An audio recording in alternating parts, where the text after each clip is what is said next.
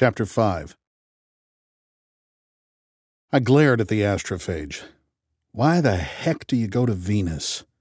The microscope view was displayed on the big wall mounted monitor. Each of the three little cells were a foot across at this magnification. I watched for any clues to their motivations, but Larry, Curly, and Moe offered no answer.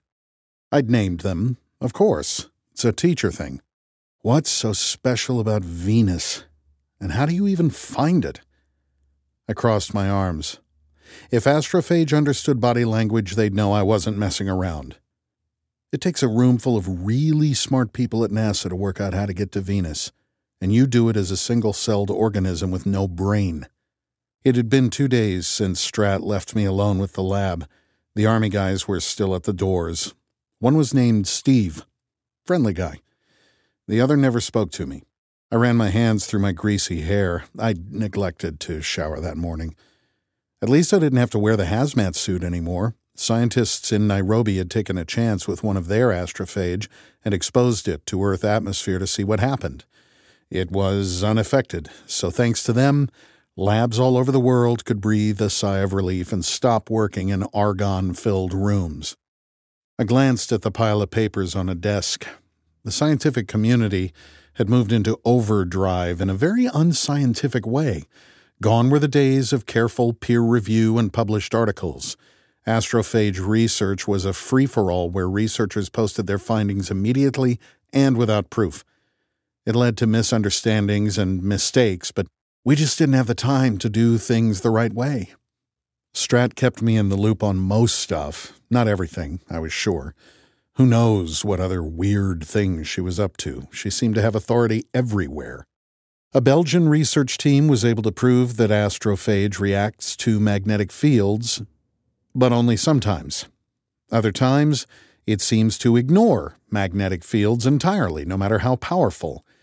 Still, the Belgians were able to very inconsistently steer astrophage around by putting it in a magnetic field and changing the field's orientation.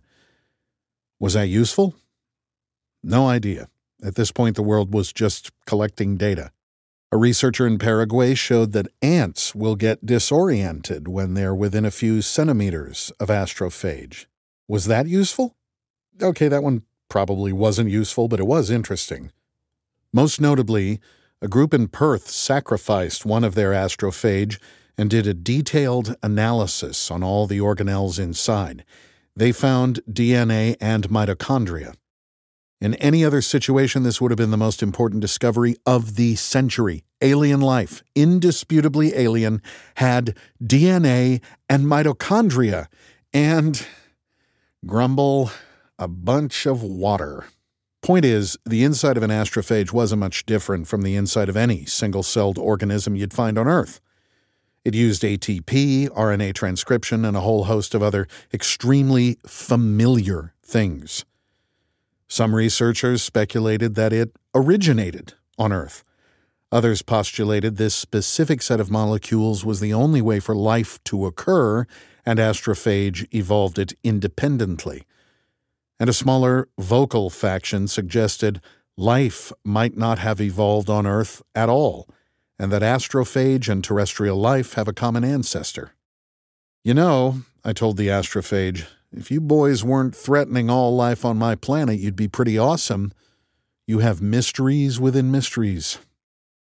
I leaned against a table. You have mitochondria. Okay, so that means you use ATP as your energy storage, just like we do. But the light you use to move around requires way more energy than your ATP can hold. So you have another energy storage pathway, one we don't understand. One of the astrophage on screen darted slightly to the left. It was pretty common.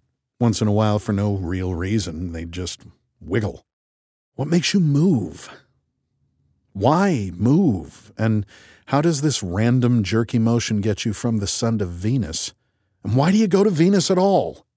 Lots of people were working on the internals of astrophage, trying to figure out what made it tick, analyzing its DNA.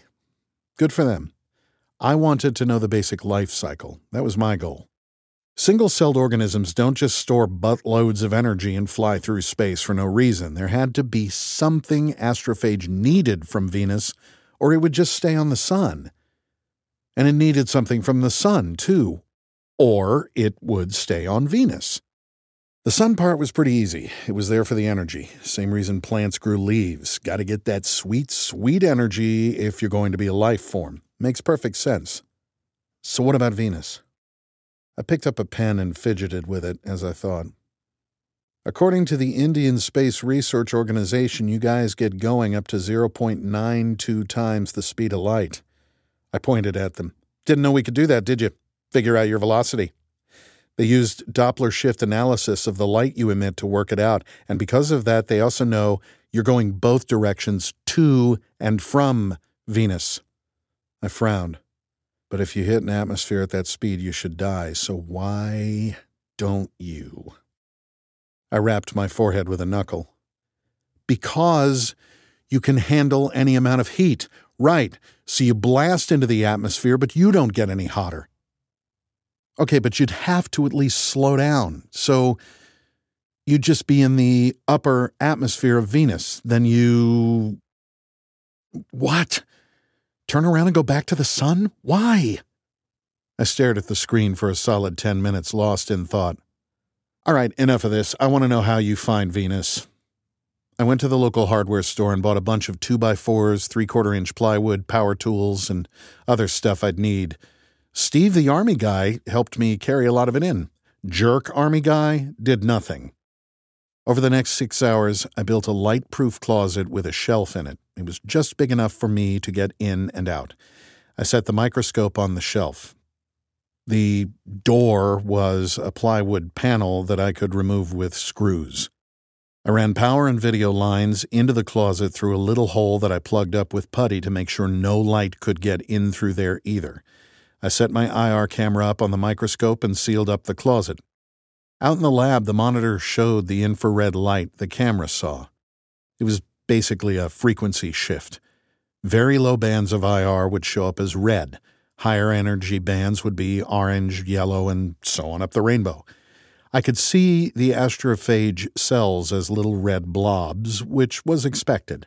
At their constant temperature of 96.415 degrees Celsius, they would naturally emit an IR wavelength of 7.8 microns or so the low end of what I'd set the camera to look for.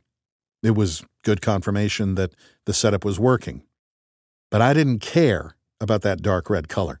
I wanted to see a bright yellow flash. That would be the Petrova frequency that astrophage spit out to move around. If any of my astrophages moved even the tiniest amount, I'd see a very obvious yellow flash. But it never came. Nothing happened. Nothing at all.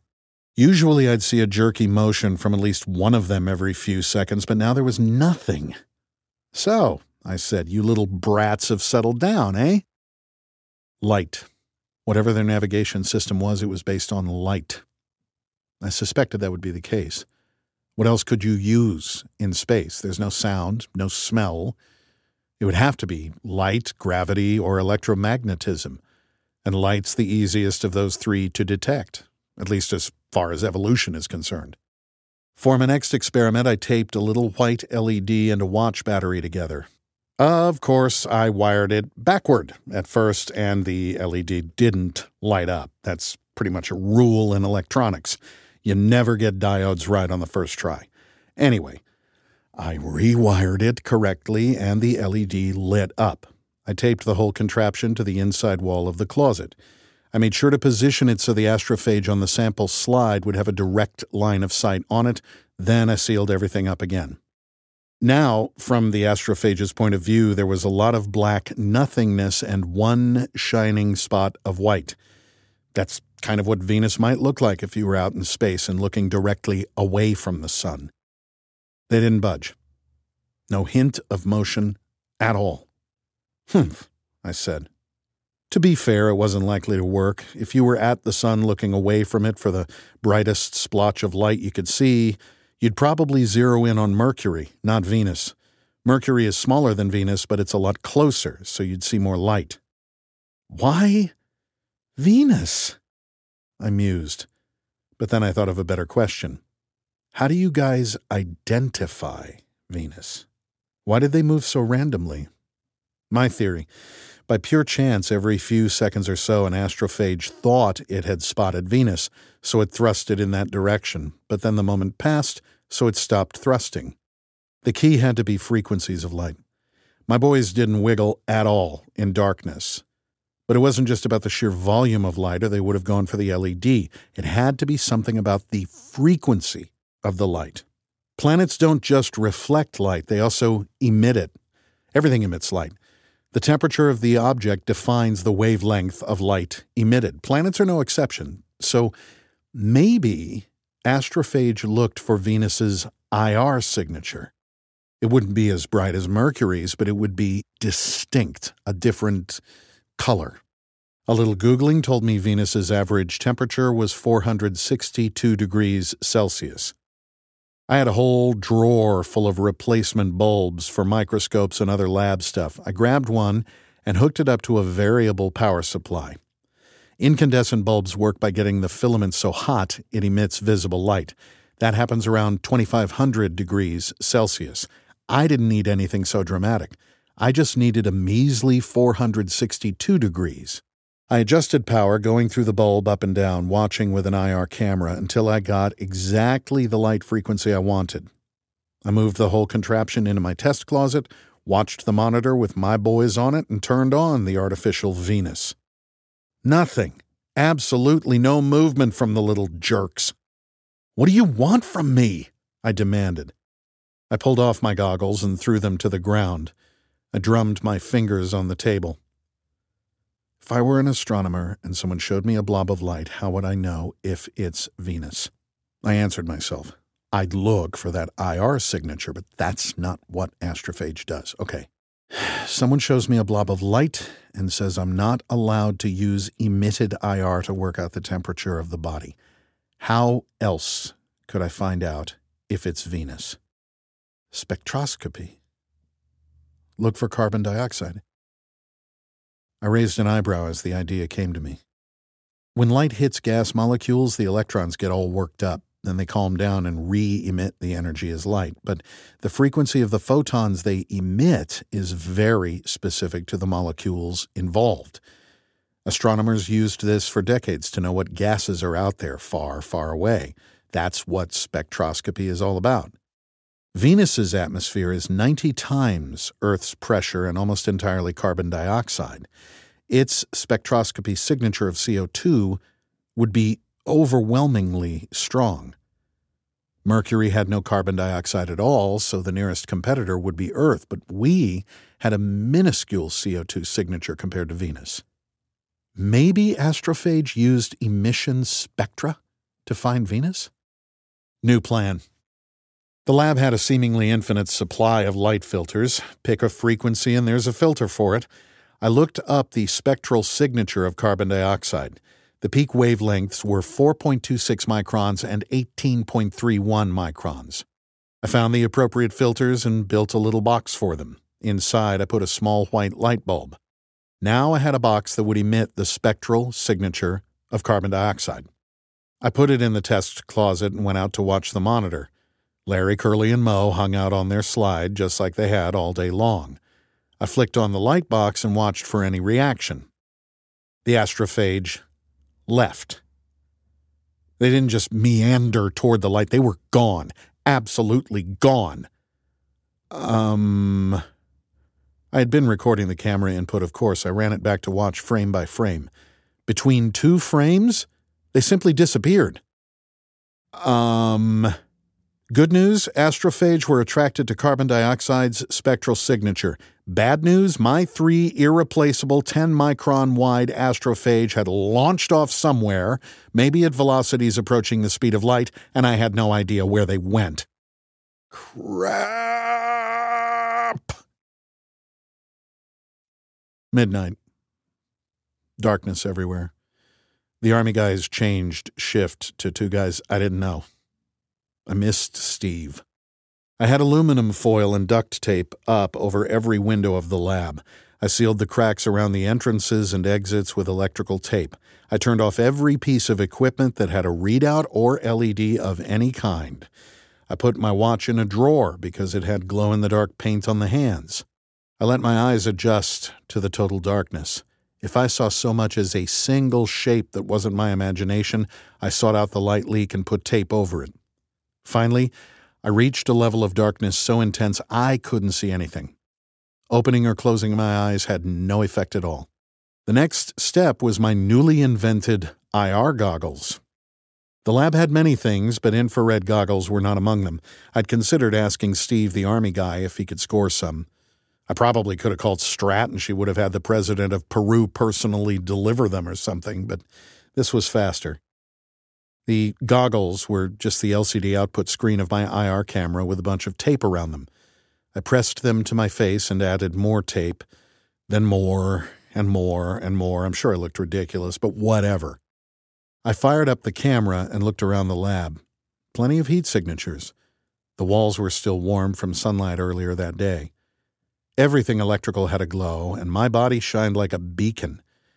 I adjusted the frequency range to look for much hotter things, specifically things over 90 degrees Celsius. I crawled into my makeshift microscope closet and looked at the light box I'd used for the CO2 spectral emission. Astrophage are only 10 microns across. No chance I'd see something so small with the camera, or with my eyes for that matter. But my little aliens are very hot and they stay hot. So if they're not moving, they will have spent the last six hours or so slowly heating up their surroundings. That was the hope. It panned out. I immediately saw a circle of light on one of the plastic light filters. Oh, thank God, I gasped. It was very faint, but it was there. The spot was about three millimeters across and grew fainter and colder away from the center. The little fella had been heating up the plastic for hours. I scanned back and forth across the two plastic squares. I quickly found a second spot. My experiment worked way better than I expected. They saw what they thought was Venus and beelined for it. When they hit the light filters, they couldn't go any farther. They probably kept pushing until I turned off the light. Anyway, if I could just confirm that all three astrophage were present, I could bag the filters, then spend however long I needed to find and harvest the boys from them with a microscope and pipette. And there it was, the third astrophage. The gang's all here, I said, I reached into my pocket for a sample bag and got ready to very carefully pull the filter off the light box. That's when I saw the fourth astrophage. Just minding its own business. A fourth cell. It was right in the same general cluster as the first three on the filters. Holy I'd been staring at these guys for a week. There's no way I would have missed one. There could only be one explanation one of the astrophage divided. I'd accidentally made the astrophage reproduce. I stared at that fourth spot of light for a full minute, taking in the magnitude of what had just happened. Breeding astrophage meant we would have an unlimited supply for study. Kill them, poke them, take them apart, do whatever we wanted. This was a game changer. Hello, Shemp, I said. I spent the next two days obsessively studying this new behavior. I didn't even go home. I just slept in the lab. Steve, the army guy, brought me breakfast. Great guy. I should have shared all my findings with the rest of the science community, but I wanted to be sure. Peer review may have fallen by the wayside, but at least I could self review. Better than nothing. The first thing that bothered me CO2's spectral emissions are 4.26 and 18.31 microns, but astrophage are only 10 microns across. So it couldn't really interact with light that had a larger wavelength. How could it even see the 18.31 micron band? I repeated my earlier spectral experiment with just the 18.31 micron filter and got a result I didn't expect.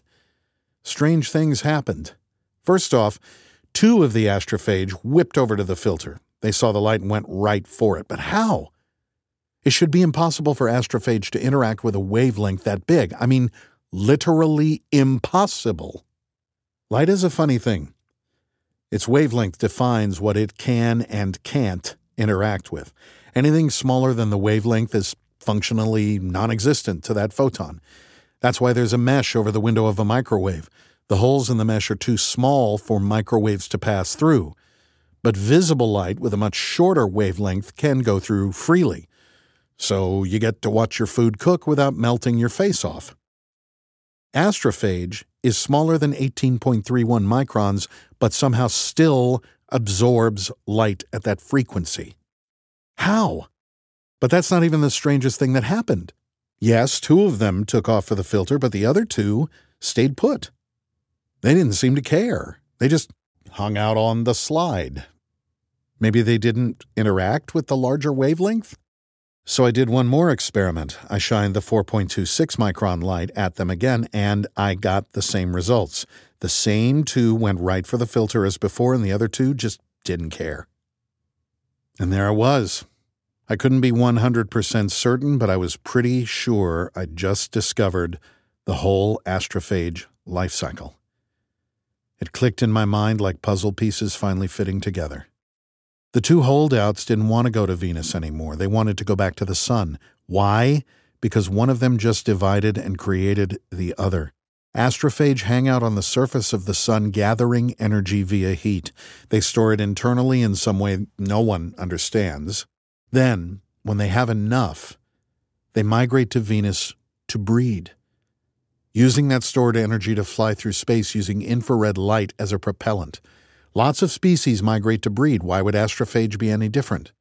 The Aussies already worked out that the inside of astrophage wasn't much different from Earth life. It needed carbon and oxygen to make the complex proteins required for DNA, mitochondria, and all the other fun stuff found in cells. There's plenty of hydrogen on the Sun, but the other elements just aren't present so astrophage migrates to the nearest supply of carbon dioxide, Venus. First, it follows magnetic field lines and goes straight away from the sun's north pole. It has to do that, or the light from the sun would be too blinding to find Venus. And going straight up from the pole means the astrophage will have a full view of Venus's entire orbital path, no portion of it occluded by the sun.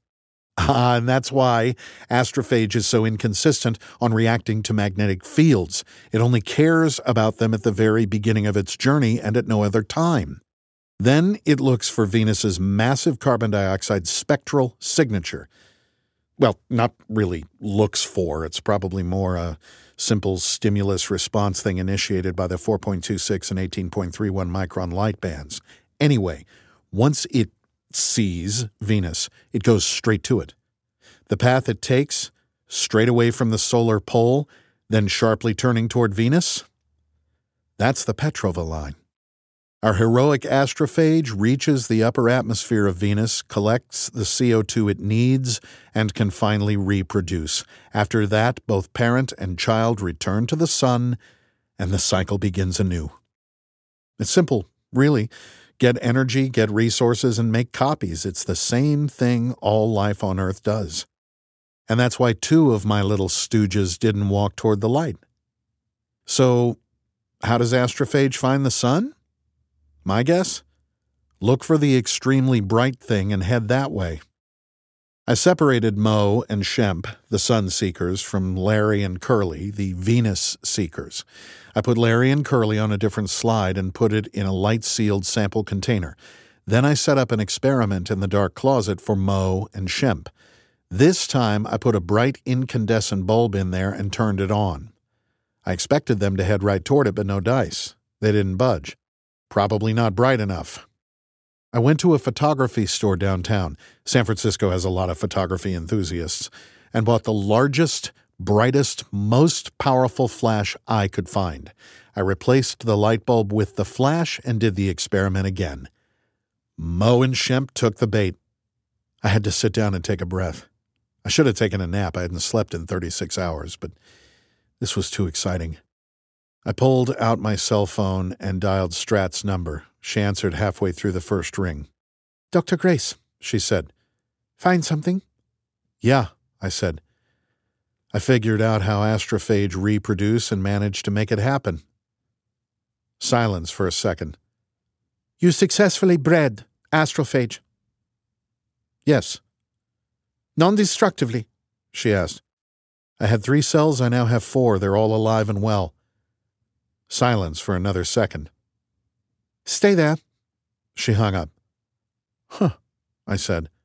I put the phone back in my lab coat. Guess she's on her way. Steve, the army guy, bursts into the lab. Dr. Grace? What? Uh, yeah? Please come with me. Okay, I said. Let me just get my astrophage samples put away. There are lab techs on the way to deal with all that. You have to come with me now. Uh, okay. The next 12 hours were unique. Steve, the Army guy, drove me to a high school football field where a U.S. Marine Corps helicopter had already landed. Without words, they hustled me into the chopper and up we went into the sky. I tried not to look down. The chopper took me to Travis Air Force Base, about 60 miles north of the city. Did the Marines often land at Air Force bases? I don't know much about the military, but that seemed odd. It also seemed a bit extreme to send in the Marines just to keep me from driving through a couple of hours of traffic, but okay. There was a Jeep waiting for me on the tarmac where the helicopter landed, with an Air Force guy standing next to it. He introduced himself, I swear he did, but I don't remember his name. He drove me across the tarmac to a waiting jet. No, not a passenger jet, and not a Learjet or anything like that. This was a fighter jet. I don't know what kind. Like I said, I don't know military stuff. My guide hustled me up a ladder and into the seat behind the pilot. He gave me a pill and a little paper cup of water. Take this. What is it? It'll keep you from puking all over our nice, clean cockpit. Okay. I swallowed the pill. And it'll help you sleep. What? Away he went, and the ground crew pulled away the ladder. The pilot didn't say a word to me. Ten minutes later, we took off like a bat out of hell. I'd never felt acceleration like that in my life. The pill did its job. I definitely would have puked. Where are we going? I asked through the headset. I'm sorry, sir, I'm not allowed to speak to you. This is going to be a boring trip, then. They usually are, he said. I don't know exactly when I fell asleep, but it was within minutes of taking off. 36 hours of mad science, plus whatever was in that pill, put me right into dreamland, regardless of the ridiculous jet engine noise surrounding me. I awoke in darkness to a jolt. We'd landed. Welcome to Hawaii, sir, said the pilot. Hawaii? Why am I in Hawaii? I wasn't given that information. The jet taxied onto some side runway or whatever, and a ground crew brought a ladder. I hadn't gotten halfway down the ladder yet when I heard, Dr. Grace, this way, please. It was a man in a U.S. Navy uniform. Where the hell am I? I demanded. Naval Station Pearl Harbor, said the officer, but not for long. Please follow me. Sure, why not? They put me in another jet with another non talkative pilot. The only difference was that this time it was a Navy jet instead of an Air Force jet. We flew for a long time. I lost track of the hours. Keeping track was meaningless anyway. I didn't know how long we'd be in the air. Finally, I kid you not, we landed on an honest to God aircraft carrier. Next thing I knew, I was on the flight deck looking like an idiot. They gave me earmuffs and a coat and shuffled me over to a helipad. A Navy chopper was waiting for me. Will this trip end like ever? I asked. They ignored me and got me strapped in. The chopper took off immediately. This time the flight wasn't nearly so long, just an hour or so. This should be interesting, said the pilot. It was the only thing he'd said the whole flight. We descended, and the landing gear deployed. Below us was another aircraft carrier. I squinted at it. Something looked different. What was it? Oh, right. It had a big Chinese flag flying over it. Is that a Chinese aircraft carrier? I asked. Yes, sir. Are we, a U.S. Navy helicopter, going to land on that Chinese aircraft carrier? Yes, sir. I see. We landed on the carrier's helipad, and a bunch of Chinese Navy guys watched us with interest. There would be no post flight servicing of this chopper. My pilot leered through the windows at them, and they leered right back. As soon as I stepped out, he took off again. I was in China's hands now. A Navy man came forward and gestured for me to follow him. I don't think anyone spoke English, but I got the general idea. He led me to a door in the tower structure, and we went inside. We wound through passageways, stairwells, and rooms I didn't even understand the purpose of. All the while, Chinese sailors watched me with curiosity. Finally, he stopped at a door with Chinese characters on it. He opened the door and pointed inside. I walked in, and he slammed the door behind me. So much for my guide. I think it was an officer's conference room. At least that was my assumption, based on the big table with 15 people sitting at it. They all turned their heads to look up at me. Some were white, some were black, some were Asian, some wore lab coats, others wore suits. Stratt, of course, sat at the head of the table. Dr. Grace, how was your trip? How was my trip? I said. I got dragged across the gosh darned world without any notice. She held up her hand. It was just a pleasantry, Dr. Grace. I don't actually care how your trip was. She stood and addressed the room. Ladies and gentlemen, this is Dr. Ryland Grace from the United States. He figured out how to breed astrophage. Gasps came from around the table. One man shot to his feet and spoke with a thick German accent. Are you serious? Stratt, warum haben Sie. No English, Stratt interrupted. Why are we only hearing of this now? The German demanded. I wanted to confirm it first. While Dr. Grace was en route, I had technicians pack up his lab. They collected four live astrophage from his lab. I only left him three. An elderly man in a lab coat spoke Japanese in a calm, soothing voice. Next to him, a younger Japanese man in a charcoal suit translated. Dr. Matsuka would like to respectfully request a detailed description of the process. Stratt stepped aside and gestured to her chair. Doctor, have a seat and lay it out for us. Hold on, I said. Who are these people? Why am I on a Chinese aircraft carrier? And have you ever heard of Skype? This is an international body of high level scientists and political operatives that I have assembled to spearhead Project Hail Mary. What's that? That would take a while to explain. Everyone here is eager to hear about your astrophage findings. Let's start with that. I shuffled to the front of the room and sat awkwardly at the head of the table. All eyes turned to me. So I told them. I told them all about the wooden closet experiments. I explained all my tests, what I did for each one, and how I did them. Then I explained my conclusions. I told them my hypothesis about the astrophage life cycle, how it works, and why. There were a few questions from the assembled scientists and politicos, but mostly they just listened and took notes. Several had translators whispering in their ear during the process. So, yeah, I said, that's pretty much everything. I mean, it's not rigorously tested yet, but it seems pretty simple. German guy raised his hand. Would it be possible to breed astrophage on a large scale? Everyone leaned forward a little. Apparently, this was a pretty important question, and it was on everyone's mind. I was taken aback by the sudden intensity of the room. Even Stratt seemed unusually interested. Well, she said, please answer Minister Voigt. Sure, I said. I mean, why not? How would you do it? asked Stratt.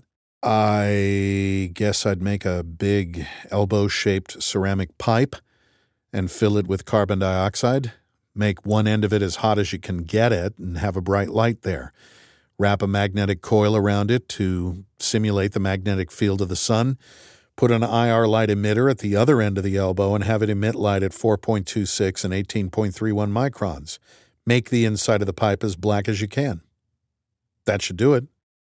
How does that do it? She said. I shrugged. The astrophage will gather energy at the sun side, and when they're ready to breathe, they'll follow that magnetic field to the pipe's elbow. They'll see the IR light at the other end and head toward it. Seeing that light and being exposed to carbon dioxide makes them breed. Then the parent and daughter cells will go back to the sun side. Simple enough. A political looking man raised his hand and spoke with some kind of African accent. How much astrophage could be made this way? How fast is the process? It would have a doubling time, I said, like algae or bacteria. I don't know how long it is, but considering the sun is getting dim, it must be pretty quick. A woman in a lab coat had been on her phone. She set it down, then spoke with a thick Chinese accent. Our scientists have reproduced your results. Minister Voigt scowled at her. How did you even know his process? He just told us. Spies, presumably, said Stratt. The German huffed. How dare you circumvent us with. Shush, said Stratt. We're past all that. Miss Shi, do you have any additional information to share? Yes, she said. We estimate the doubling time to be just over eight days under optimal conditions. What does that mean? The African diplomat said. How much can we make? Well, I launched my phone's calculator app and tapped a few buttons. If you started with the 150 astrophage we have and bred them for a year, at the end of it, you'd have about 173,000 kilograms of astrophage. And would this astrophage be at maximum energy density? Would it all be ready to reproduce? So you want, I guess you'd call it enriched astrophage? Yes, he said. That's a perfect word for it. We want astrophage that is holding as much energy as it can.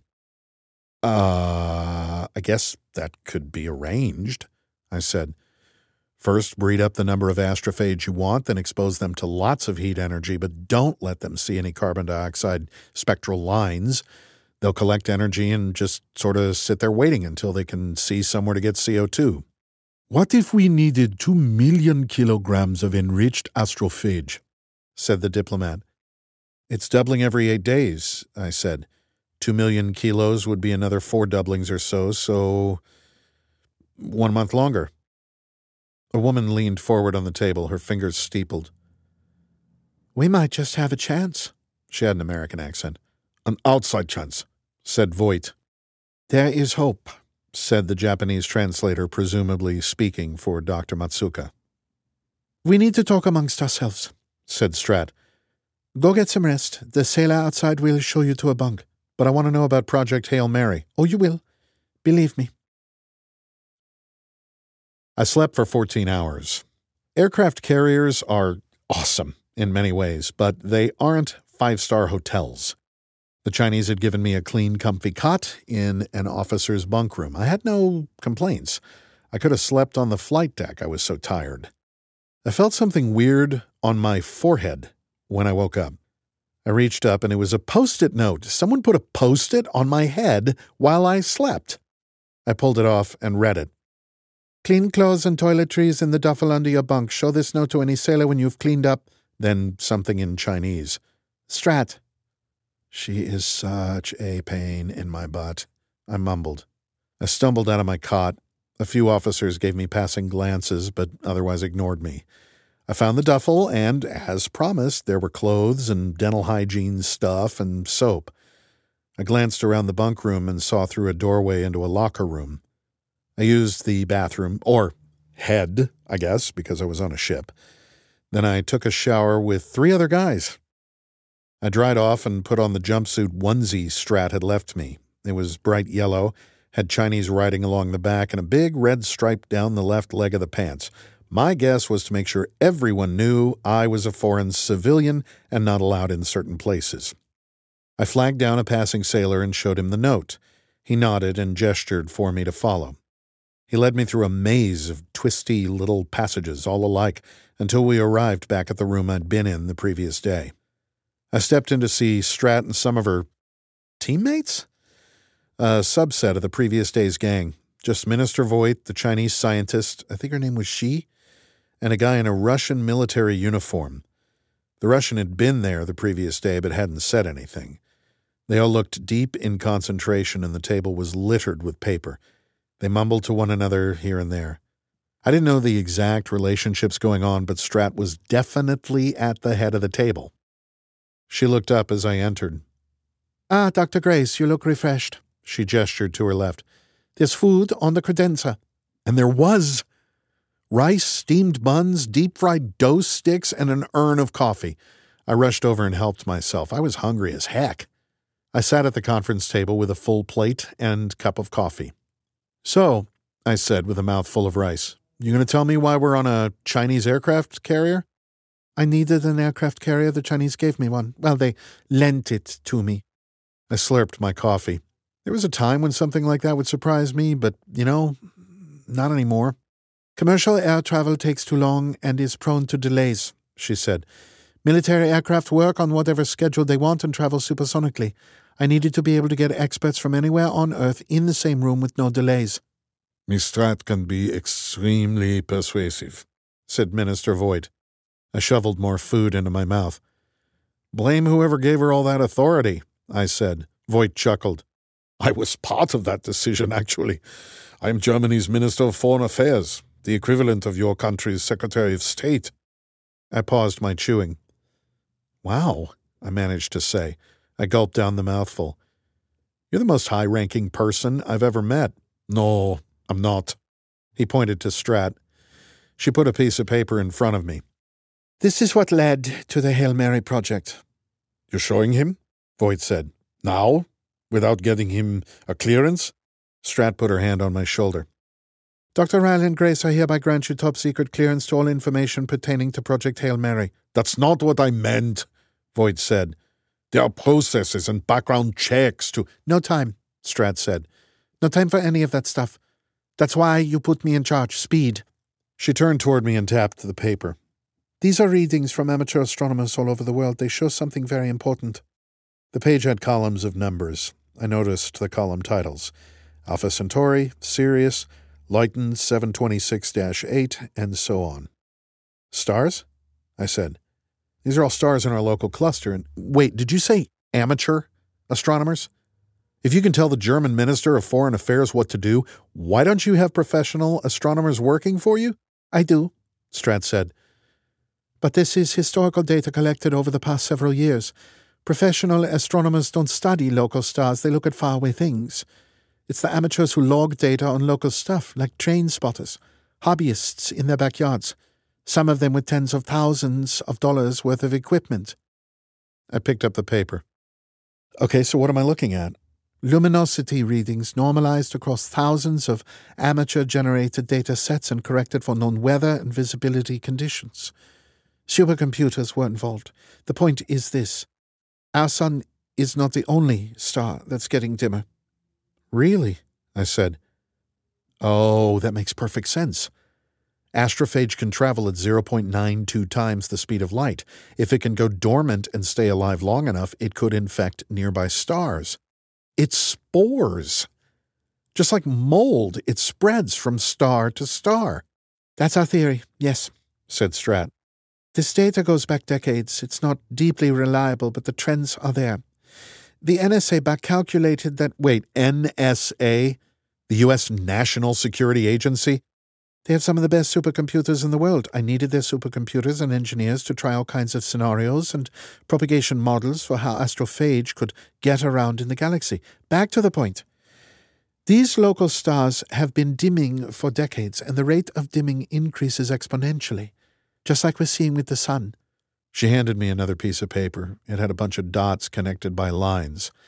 Above each dot was a star name.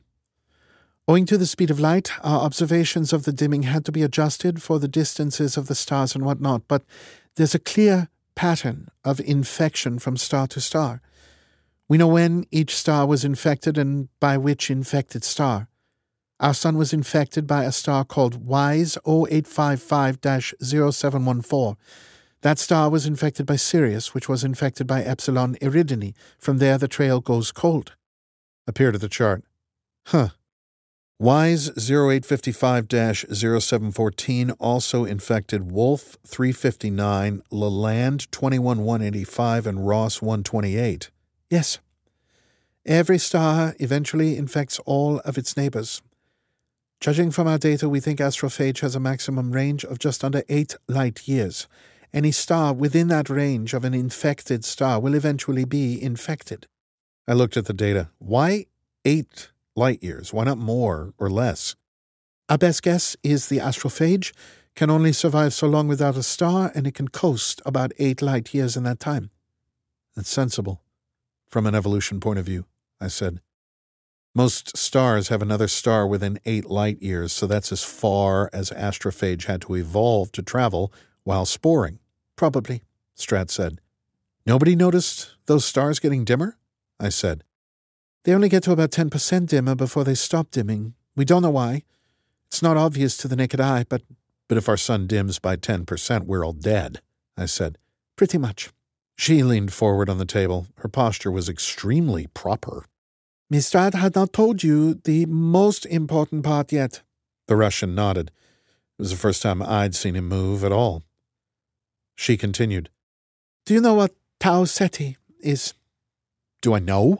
I said. I mean, I know it's a star. It's about 12 light years away, I think. 11.9, said she. Very good. Most would not know that. I teach junior high school science, I said. These things come up. She and the Russian shot each other surprised looks. Then they both looked at Stratt. Stratt stared them down. There's more to him than that. She regained her composure. Not that she'd lost much of it anyway. In any event, Tau Ceti is very much inside the cluster of infected stars. In fact, it is near the center. Okay, I said. I'm sensing there's something special about it. It is not infected, she said. Every star around it is.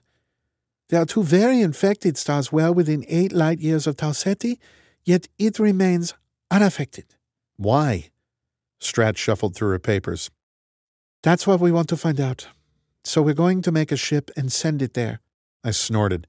You can't just make an interstellar ship. We don't have the technology. We don't have anything close to the technology. The Russian spoke for the first time. Actually, my friend, we do. Stratt gestured to the Russian. Dr. Komarov. Please call me Dmitri, he said. Dmitri heads up the Russian Federation's research into astrophage, she said. It is pleasure to meet you, he said. I am happy to report that we can actually make interstellar voyage. No, we can't, I said, unless you've got an alien spaceship you never told anyone about. In a way, we do, he said. We have many alien spaceships. We call them astrophage. You see? My group has studied the energy management of astrophage. It is very interesting. I suddenly forgot everything else going on in the room. Oh, God, please tell me you understand where the heat goes. I can't figure out what the heck it's doing with the heat energy. We have figured this out, yes, said Dmitri, with lasers. It was a very illuminating experiment. Was that a pun? It was. Good one. We both laughed. Stratt glared at us. Dmitri cleared his throat. Er, yes. We pointed tight focus 1 kilowatt laser at a single astrophage cell. As usually did not get hotter, but after 25 minutes light starts to bounce off. Our little astrophage is full. Good meal. It consumed 1.5 megajoules of light energy. Does not want more, but this is very much energy. Where does it put all this energy? I'm leaning way too far forward over the table, but I can't help myself. Where? We measure astrophage cell before and after experiment, of course. Of course. Astrophage cell is now 17 nanograms heavier. You can see where this goes, yes? No. It can't be. It must have gained that weight from reactions with the air or something. No, it was in a vacuum for the test, of course. Oh my God! I was giddy. 17 nanograms times 9 times 10 to the 16th, 1.5 megajoules. I flopped back into my chair. Holy, I mean, just. wow. This was how I felt, yes. Mass conversion. As the great Albert Einstein once said, E equals mc squared. There's an absurd amount of energy in mass. A modern nuclear plant can power an entire city for a year with the energy stored in just one kilogram of uranium. Yes, that's it. The entire output of a nuclear reactor for a year comes from a single kilogram of mass. Astrophage can, apparently, do this in either direction. It takes heat energy and somehow turns it into mass. Then, when it wants the energy back, it turns that mass back into energy in the form of Petrova frequency light, and it uses that to propel itself along in space. So, not only is it a perfect energy storage medium, it's a perfect spaceship engine. Evolution can be insanely effective when you leave it alone for a few billion years. I rub my head. This is just crazy. In a good way, though. Is it internally producing antimatter, you think? Something like that? We do not know, but it definitely increases in mass. And then, after using light as thrust, it loses mass appropriate to energy released. That's Dmitri, I want to hang out with you. Like, can we hang out? I'll buy you a beer or vodka or anything. I bet there's an officers' club on this boat, right? It would be my pleasure. Glad you're making friends, said Stratt. But you've got a lot of work to do before you start hitting the bars. Me? What do I have to do? You need to design and create an astrophage breeding facility. I blinked. Then I shot to my feet. You're going to make an astrophage powered ship. They all nodded. Holy cow. It's the most efficient rocket fuel ever. How much would we need to. Oh, two million kilograms, right? That's why you wanted to know how long it would take to make that much. Yes, said she. For a 1,000 kilogram ship, we would need 2 million kilograms of astrophage to get it to Tau Ceti. And thanks to you, we now know how to activate the astrophage and make it generate thrust at will. I sat back down, pulled out my phone, and launched the calculator app. This would take, like, a lot of energy, like more energy than the world has. It would be around 10 to the 23rd joules. The largest nuclear reactor on Earth makes about 8 gigawatts. It would take that reactor 2 million years to create that much energy. We have ideas for finding the energy, said Stratt. Your job is to make the breeder. Start small and get a prototype going. Okay, sure, I said. But I didn't exactly love the militaries of the world grand tour on the way here. Can I take a passenger jet home? Coach is fine. You are home, said Stratt. The flight hangar is empty. Just tell me what you need, including staff, and I'll make it happen. I looked at the others in the conference room. She, Voigt, and Dmitri all nodded. Yes, this was real. No, Stratt wasn't kidding. Why? I demanded. Why the heck can't you just be normal, Stratt? If you want fast military transport, well, okay, but why not just work at an airbase or something sane people would do? Because we'll be experimenting with a bunch of astrophage once we breed it up, and if we accidentally activate even a couple of kilograms of that stuff, the resulting explosion will be bigger than the largest nuclear bomb ever made. Tsar Bomba, said Dmitri, made by my country, 50 megatons. Boom. Stratt continued. So we'd rather be out in the middle of the ocean where we won't eradicate any cities. Oh, I said. And as we get more and more astrophage, we'll go further and further out to sea. Anyway, head down to the hangar deck. I have carpenters building accommodations and offices as we speak. Pick some you like and lay claim. This is our life now, said Dmitri. Welcome.